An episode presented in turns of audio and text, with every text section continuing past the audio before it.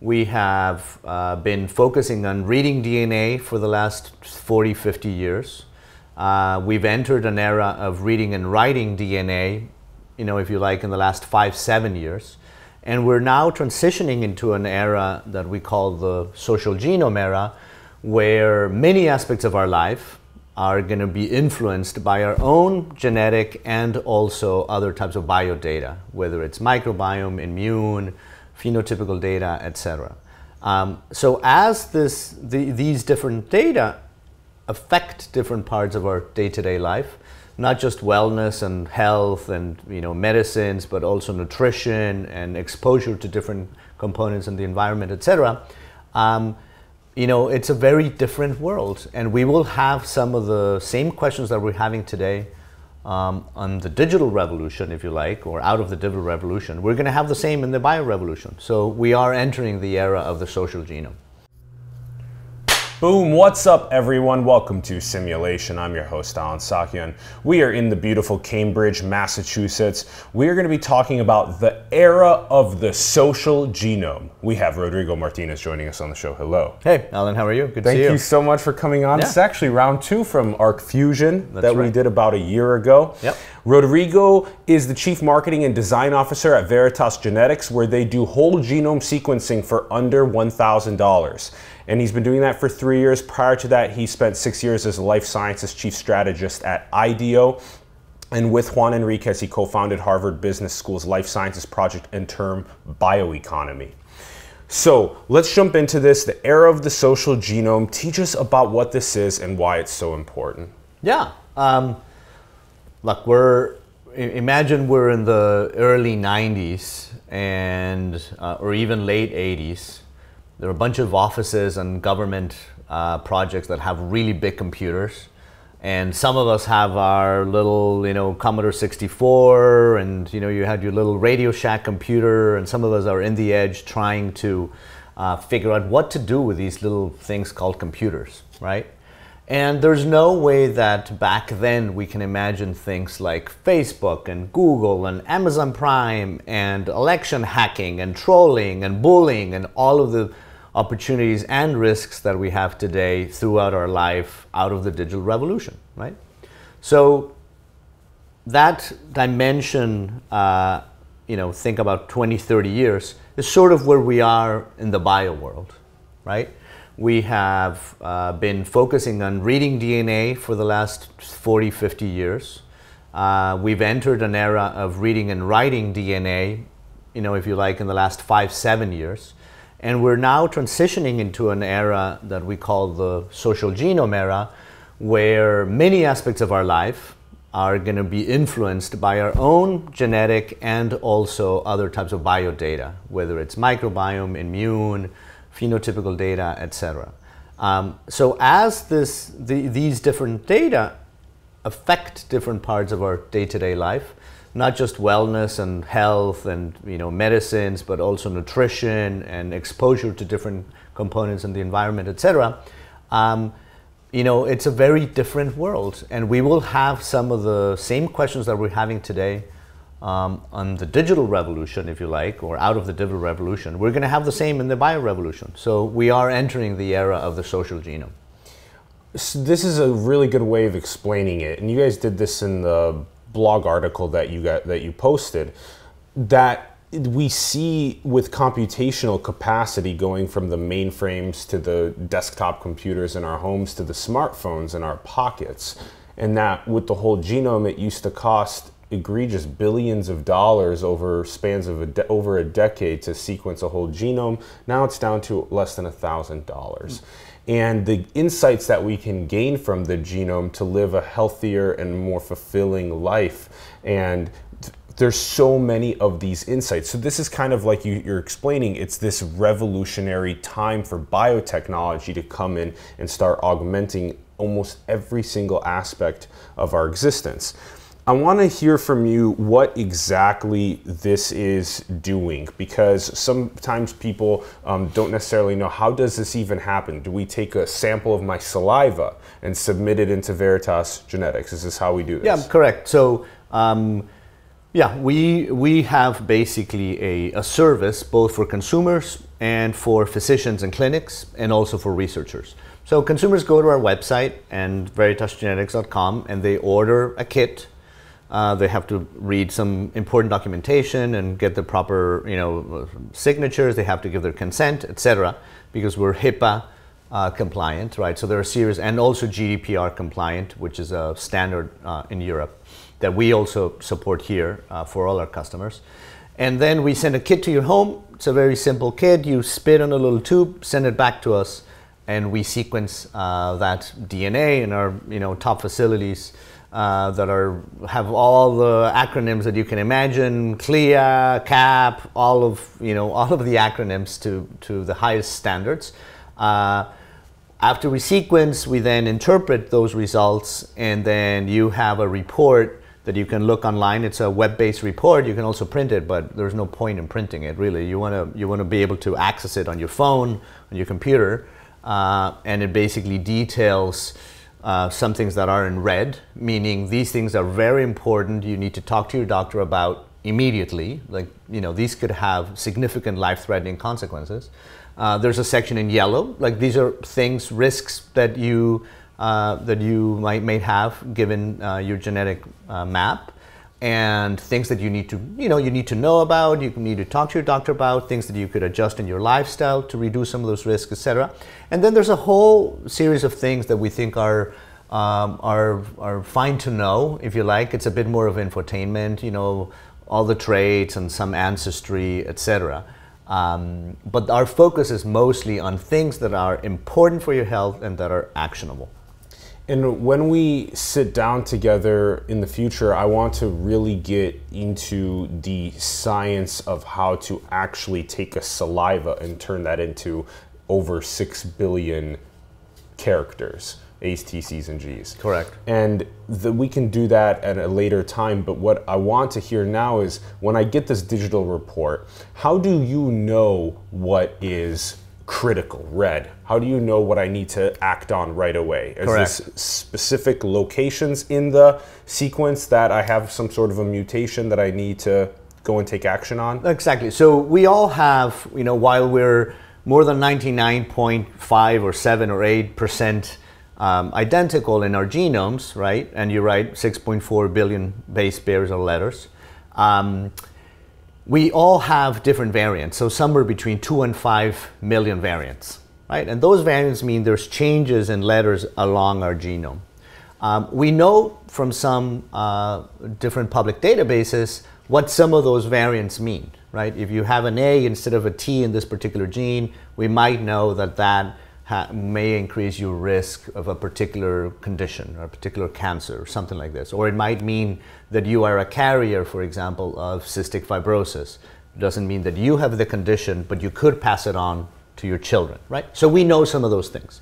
Um, now, the key here is that we have, if not the best clinical team, we have one of the best clinical teams in the world, right? So we have uh, an incredibly experienced team that most, actually, the largest uh, segment of our team, if you like, we have over 50 people doing interpretation from computer sciences, MDs, uh, engineers, doctors, geneticists, genetic counselors. So the interpretation of the result is really the key here, right? Sequencing is quickly becoming a commodity, right? You can sequence DNA in different machines in different countries, right? And you can get good quality data. The key here is who interprets that information so that it, you know it's done at a high quality. Okay, and then to be able to then act on some of the changes. Thank goodness we are now exploring the genetic engineering technologies that can take a mutation like a cystic fibrosis and be able to potentially change that so we don't pass it down to our children. So there's different things. Look, let's be very clear. We are still in step two out of a hundred of understanding and exploring everything in our genome. We are early on, right? But, but, but given that, there is already a lot of very useful information. And I'm happy to give you an example, if you like, on my genome. Yes, please. For example. So I have a, uh, a risk associated with a condition called pulmonary fibrosis. It does not mean that I'm going to die tomorrow from it, but certain lifestyle aspects could trigger as I grow older to create this fibroids in my lungs. So I stay away from construction sites, places where there's small particles, mm. either from stone, metal, wood, that by inhaling them, that could eventually trigger that condition in me. Mm. So I've adjusted my lifestyle in a way that is relatively easy, and that will probably have an effect on me not getting uh, these fibroids in my lungs, or at least delaying it. Yes. Right? And that's the type of thing where it's actionable, right? Mm-hmm. Now, there are other things, for example, I carry three conditions that are not life threatening. Um, and when my wife and I decided to have a, a baby, uh, baby Julia, who's now six months old, we we also noticed, or we also she also knows in her genome that she does not carry those, so therefore we don't need to worry about that, and it's just good to know, right? Though that is more of a good to know. We can read some literature about it. You can you know you can prepare yourself. Now there are some conditions where we know the risk of getting something like Alzheimer's, right? If you have a, an E4 variant in your ApoE gene, you know that your, your chances of getting Alzheimer's are much, much, much higher than the general population after a certain age. And my dad died of Alzheimer's, so this is sort of very personal to me. So I wanted to know if I had that variant. Um, one, because I wanted to prepare myself better. Now, I do not have that variant, which doesn't mean that I won't necessarily get the condition. I can get it for other reasons that is not genetic, right? But I'm less likely to get it. But at least I've informed myself more about the latest literature, the latest studies, the latest clinical trials, etc. So even when you find out something in your genome that has to do with a, a terrible condition for which there is no treatment, that doesn't mean you can't do anything about it. You can inform yourself, you can find out who was doing the research, who were doing the clinical trials, right? And you think about it for, for your kid. If, if unfortunately, uh, uh, you know, or, or, or by genetic chance, uh, one of my two daughters had um, a condition that was genetically triggered. Uh, even if there was no cure, I would go and make sure that I know everybody doing the you know the science at the edge of that field because I would want to be the first in line eventually to to be there ready for a clinical trial or a treatment or something like this. And then, what would it look like then to describe the difference between a whole genome sequence at Veritas versus what a 23andMe does, a Nebula Genomics? What would be the big difference? Yeah, that's a, that's a great question. So there's two main different technologies, genotyping and sequencing. So what 23andMe does and Ancestry DNA is genotyping, which is they look at a, a very small percentage uh, of, your, of your genome, right? So in the case of, of, of 23andMe, they will look at something like less than half of 1% of your whole genome, mm-hmm. right? And the technology allows you to ask questions for what you already have the answers for. So you're basically asking, is there an A here? Yes, no. Okay, I know already what that means. Is there a T here? Yes, I know what that means. So you're basically asking questions for which you already have the answers to. You cannot go and ask additional questions, right? It's a one time transaction and you have those answers and that's it. And that also, because of the, this technology, you have very limited actual medical useful information, right? So the, the example is BRCA1 and BRCA2 genes, BRCA1, BRCA2, which are um, you know, are well known for uh, increasing. If you have a mutation that is pathogenic in either of those two genes, you have a higher chance of getting uh, breast cancer, for example. Um, using a 23andMe test, they only look at three out of thousands of variants which means the result that you're getting is very limited because it's actually only useful for less than 1% of the general population.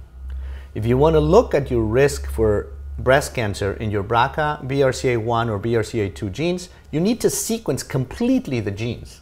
And you only do that when you do whole genome sequencing.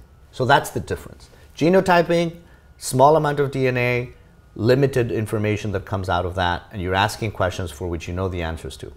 Now, sequencing, you literally sequence almost all for technical reasons, but let's just um, let's just think you sequence all your genome, right? 6.4 billion uh, base pairs, and for some of those findings, we have answers, and some we don't because we're still discovering, right?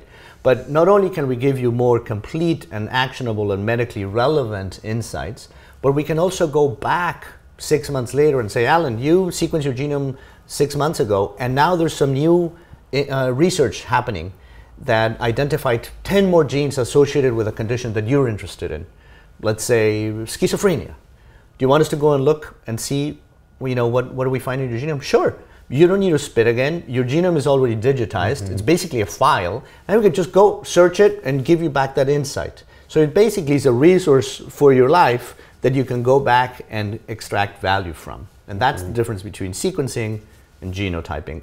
And look, I think part of this evolution into the era of the social genome is it makes no sense to do any more genotyping tests. The only reason this was done it was because it was easier to do it and it was cheaper.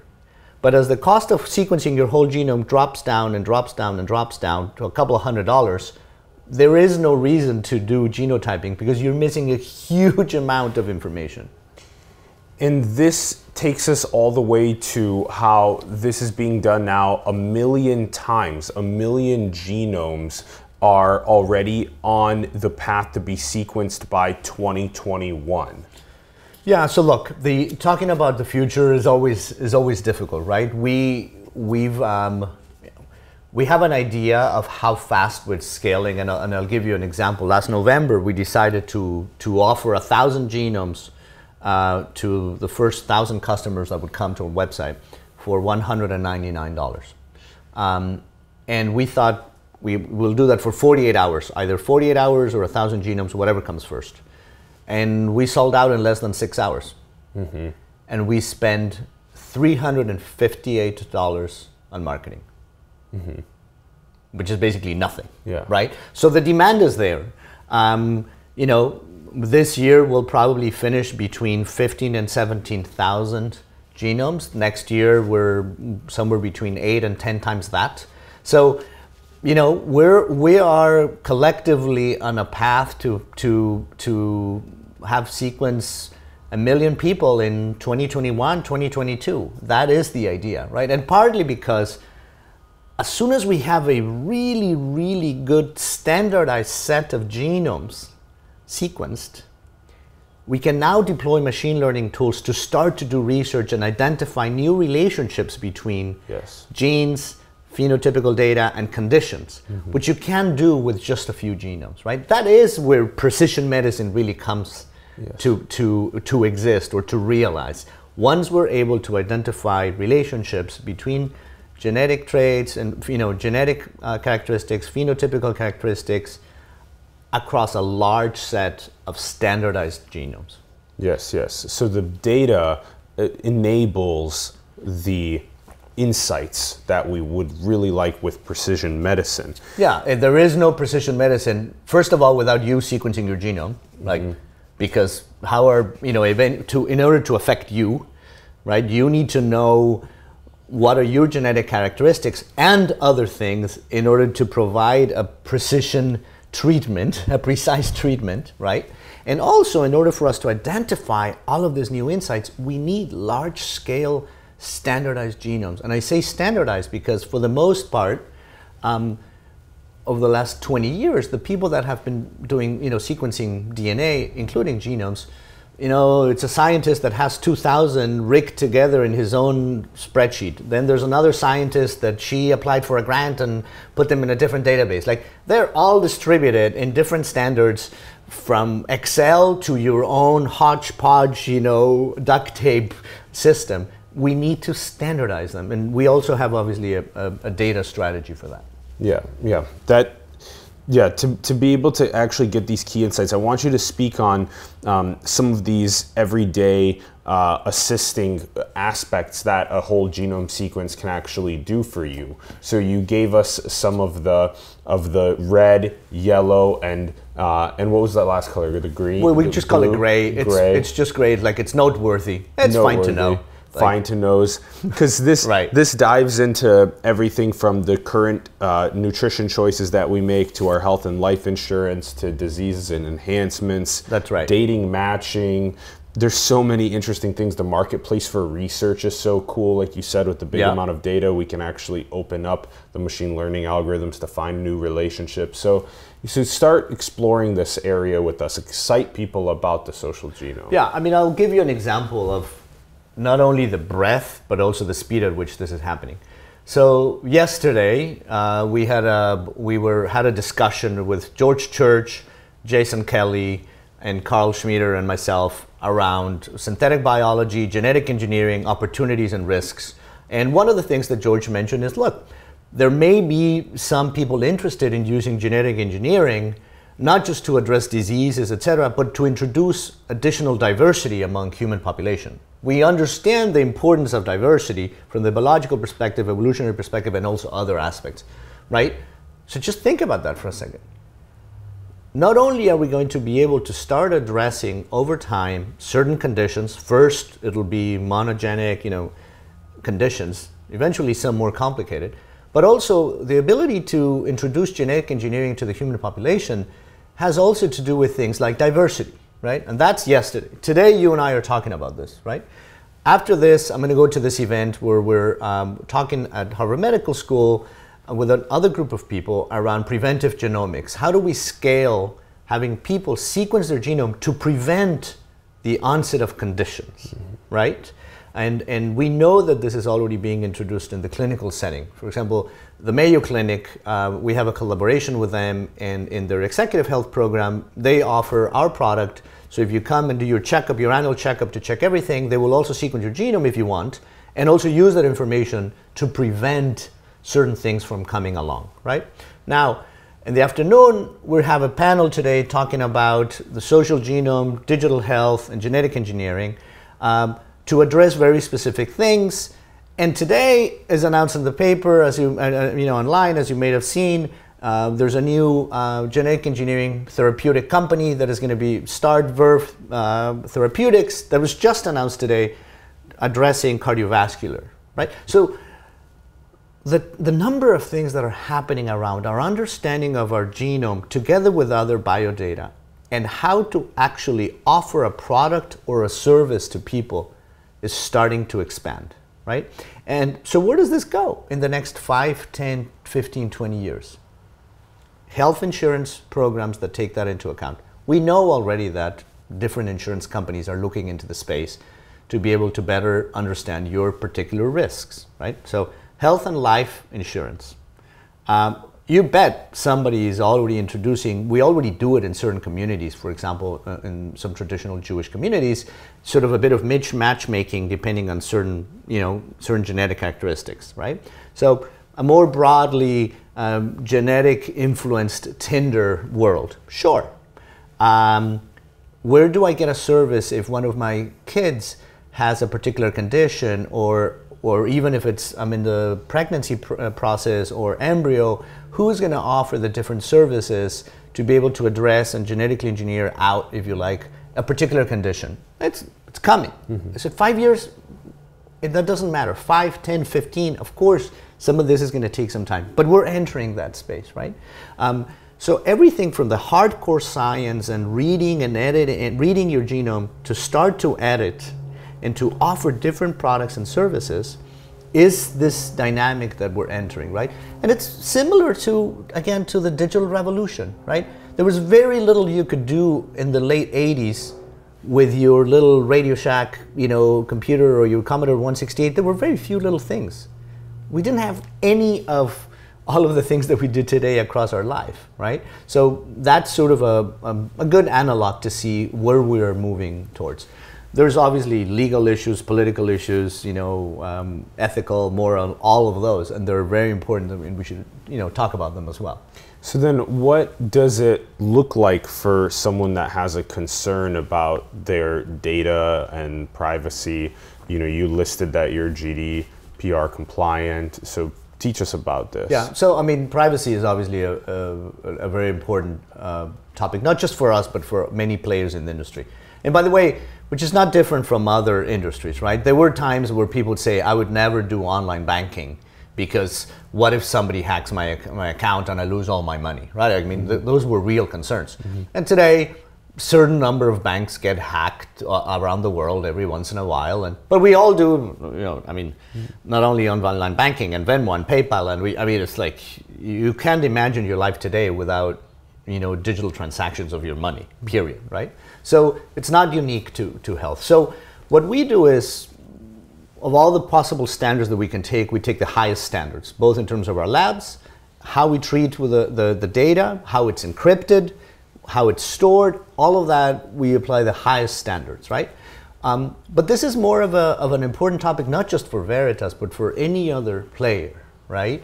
Um, why? Because understandably, many of our consumers group together a concern that is, oh, well, Facebook is, you know, selling this data and, and 23andMe did a deal with a pharma company, then all of this uh, is out of my control. It's a very understandable fear, right? So what we need to do is we need to just continue building a trusting, you know, a trust relationship with our with our consumers, with the members of the Veritas family, um, that not only are we taking the highest standards, that the service that we're providing to them is focused on what they need and how they need, right?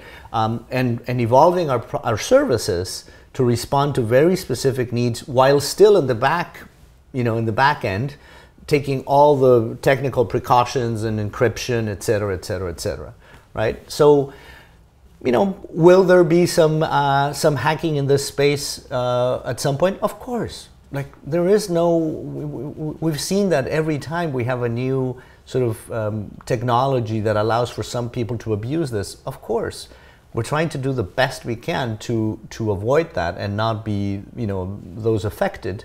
Um, but I think this is you know this is we need to have these conversations. And and there's also let me let me point this out so I was having a conversation with a friend, and he said, "Look, I'm, I'm concerned that my my genome is stored even though you encrypt it, and you know." And I said, "Look, why are you concerned?"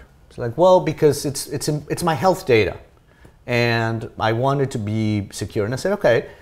Are you concerned that your last lab work and your last X-rays that you did at your hospital are still being sent around from fa- via fax?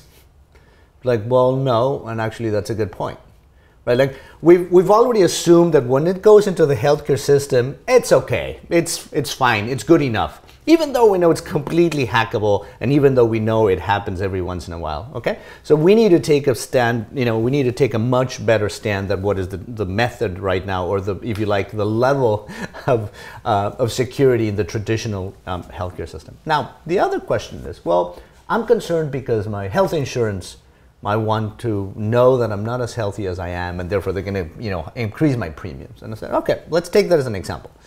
Let's say that you have Blue Cross Minnesota, and they are Allen. They are somebody there is going to try to look at your health and see if you are less healthy than you said you are, and increase your premiums. Let's just assume for a minute, right? The easiest thing is to have a 21 year old working there look at your Facebook page and measure your waist size. That will give them a much clearer indication of when are you likely to have something like a cardiovascular issue than anything else right now. And if they want to go a little bit further, they could go into your Instagram and look at what you eat. Right? Now, that's one case. Another case is there is a bioinformatician at this Blue Cross Blue Shield looking through your genome, identifying the variants, being able to dis, you know to distill what are the risks and how much likely are you that not. Which of those two is more likely, right? That's one. The other is actually the, the health insurance companies and life insurance companies have all, and many of them have already approached us because they're working to find ways to develop new products that take into account your genomic and other biodata to, other, to be able to give you a product that better positions you in a risk curve as opposed to your mid 30s, you know, white male of the zip code that doesn't smoke, which is very much like, eh, right? So I think we're going to see a, an explosion of products and services. Some of them will be more real than others. Some of them will try to abuse it, sure. But I think we're going to see many more products and services based on not just our personal DNA, but also other biodata. Okay, and then the the the current the current state of of the of the technology seems to be that we we take what is the saliva samples and we sequence that and then we store it and then we gain access to it and then do we get to be able to control any of the data flows themselves out to researchers? Do we get that permission? Yeah, sure. So uh, there's different ways to do this. Uh, one, for example, everyone that sequences their genome with us, we're, we ask them if they would like to participate in research um, more than 80% of people say yes. And of course, we do that. That doesn't mean that we then give your genome to a researcher at all. But if there is a particular researcher working on a, let's say, uh, doing a cardiovascular study, and they want to ask a specific question about uh, 5,000 genomes, do they have this variant and also this variant? They could search, we, we could give them access to that search, including your genome, but they don't get the data, they might just get the answer and say, oh, yes, actually, among 5,000 people, this variant also exists when this other variant is present, right? So that's the type of research we're talking about. It's not like we hand over your genome or anybody's genome to anyone. So that's, that's an important point. Now, um, there are other platforms that are emerging, like Luna uh, or, or Nebula, uh, and others that are uh, EncrypGen, you know, that are trying to figure out a model where if you upload some of your genetic information, then can you control bits, you know, bits of it to be able to serve a particular research effort?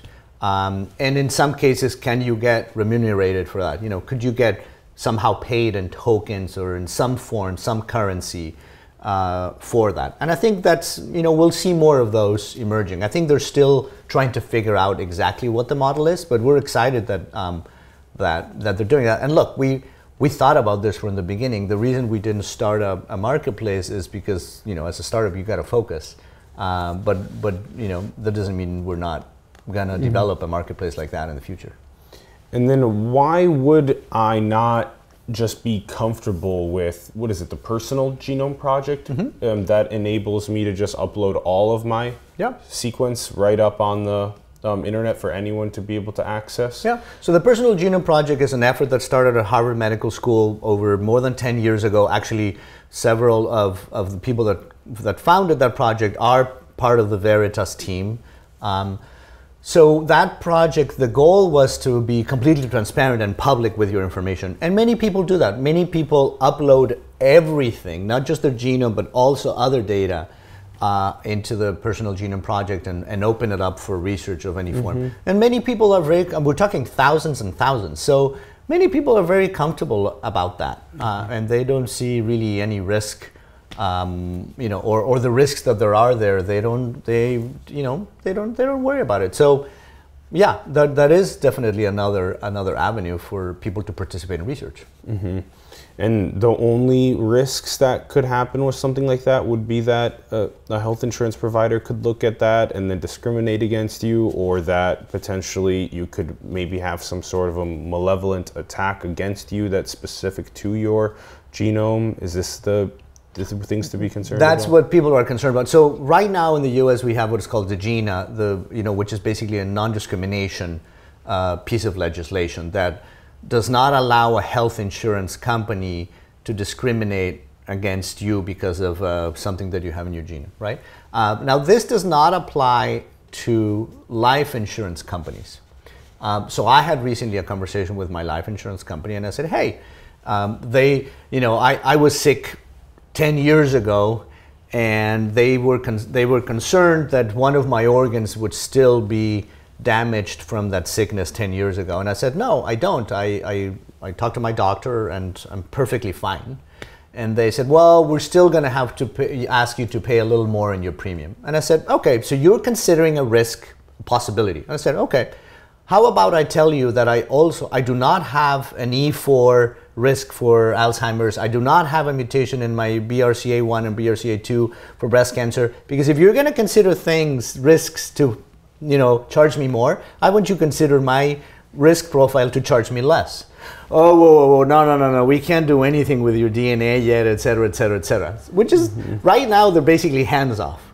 But they actually are figuring out, and I know this, um, uh, uh, you know, for, from different conversations that we had with them, trying to figure out not necessarily a product that says, oh, let me look at your genome, but imagine, for example, that you know, you know, life insurance B says, Allen, here's your policy, here's your premium. By the way, if you sequence your genome and you meet with your doctor reviewing those results, you, we don't need to see the information. We actually don't want any of that information.